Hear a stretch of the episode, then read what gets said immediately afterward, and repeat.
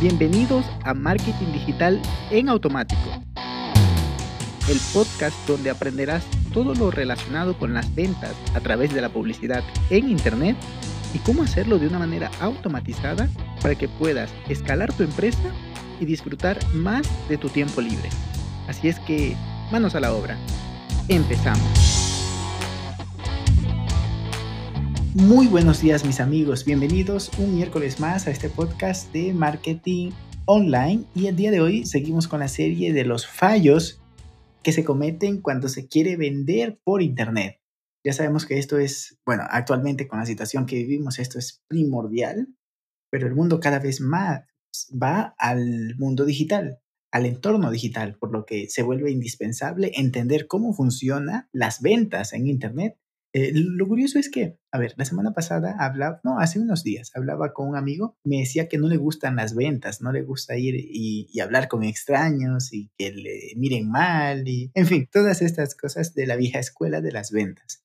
Ok, eso va a seguir pasando en ciertas profesiones, muy pocas, pero casi todas se van a transformar a un entorno digital.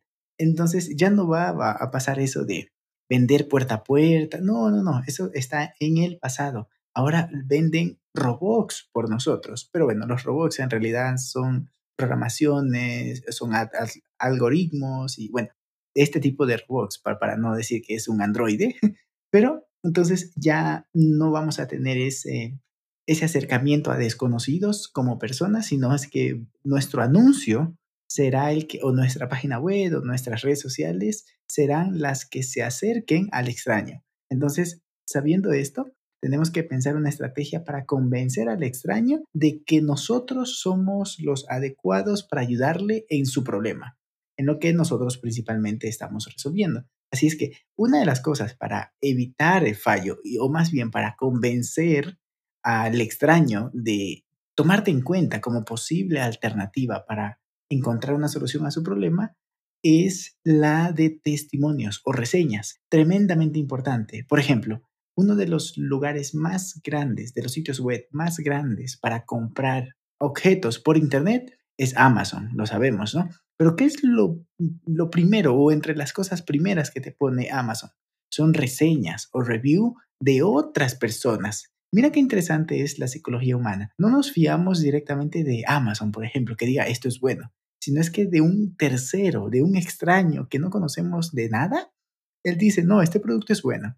Y así pueden haber 300, 500 o 5 valoraciones, pero ya nos dice esto de que, ok, alguien más lo probó, aunque no lo conozco, aunque puede ser algún actor contratado, pero eso no lo pensamos. Lo que pensamos es, un tercero lo ha probado y le ha funcionado. Entonces, me va a funcionar a mí también. Pero hay algo incluso más poderoso que esto.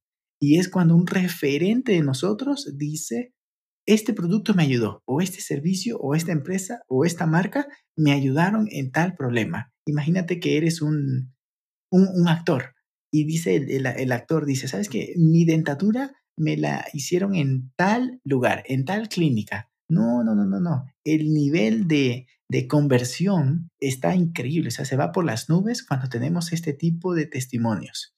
Ok, entonces debemos tener en nuestra página web o en nuestro anuncio, en nuestras redes sociales, testimonios de personas que hemos ayudado previamente para que validen nuestra veracidad. Lo segundo, vamos a, decir que es valorar lo que vendes. Esto me pasa eh, es decir, me toca ver personas que dicen, uy, pero ¿cómo voy a hacer para vender esto? O sea, llegan personas a mí o amigos o posibles clientes, no, pero ¿cómo voy a vender?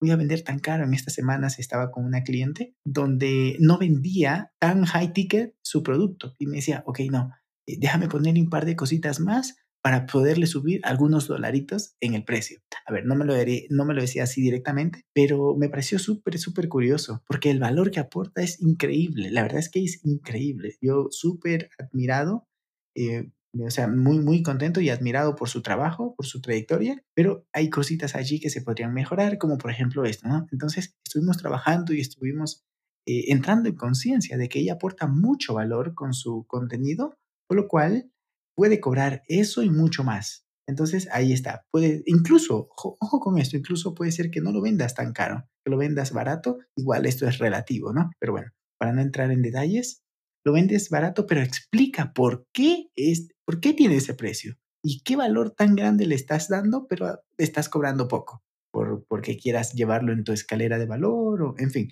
mil historias. Pero tener en cuenta esto, el valorar lo que estás vendiendo y saber la transformación que haces en tus clientes es tremendamente importante. Y vamos, para terminar, vamos con el último, que es un poco del mundo tradicional, pero se aplica perfectamente al mundo digital, y es el no ser atento. Esto viene incluso desde tener carisma y de mostrarte amigable en tus anuncios, en tus redes sociales o en tu comunicación, en una videollamada con alguien que estés vendiéndole tu producto o servicio. Pero además también está incluido o también va intrínseco en tu comunicación por email, en tu comunicación por, por mensaje directo en redes sociales, por mensaje privado Ahí debes tener muy en cuenta el ser atento, el ser amigable, en generar una buena experiencia. Porque mira, qué interesante. Si le damos una buena experiencia a nuestros clientes, probablemente se queden muy contentos. No, seguramente se van a quedar muy contentos, pero es probable que no lo comenten tanto. Digan, ok, me atendieron bien, son chidos. Y bueno, igual habrá uno que diga, tienes que ir con, con, con tal persona, con tal empresa, porque son muy amables. Por ejemplo, yo digo eso de GoDaddy. Es un desastre, es un desastre el, el, el, hosting como tal, la parte técnica, pero el soporte al cliente es maravilloso, o sea, es increíble. Cuando llamo, o me atienden mexicanos o me atienden colombianos, pero son muy amables. O sea, a veces cuando no tengo nada que hacer, es decir, nunca, pero bueno, sí, si pasara ese escenario, llamaría simplemente para hablar con ellos. Son muy amables. Entonces con eso ya mm, mm, se genera una bonita experiencia. Pero si no, si le generas una mala experiencia, eso sí, ten por seguros, por seguro que al menos con 10 personas va a hablar ese cliente insatisfecho para compartir su experiencia.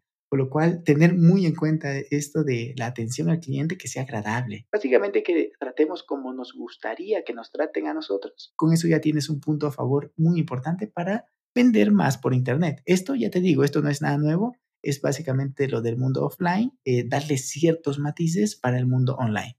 Pero muy importante tenerlos en mente. Aquí están tres tips más para no cometer errores y, pues, por consiguiente, vender más por Internet.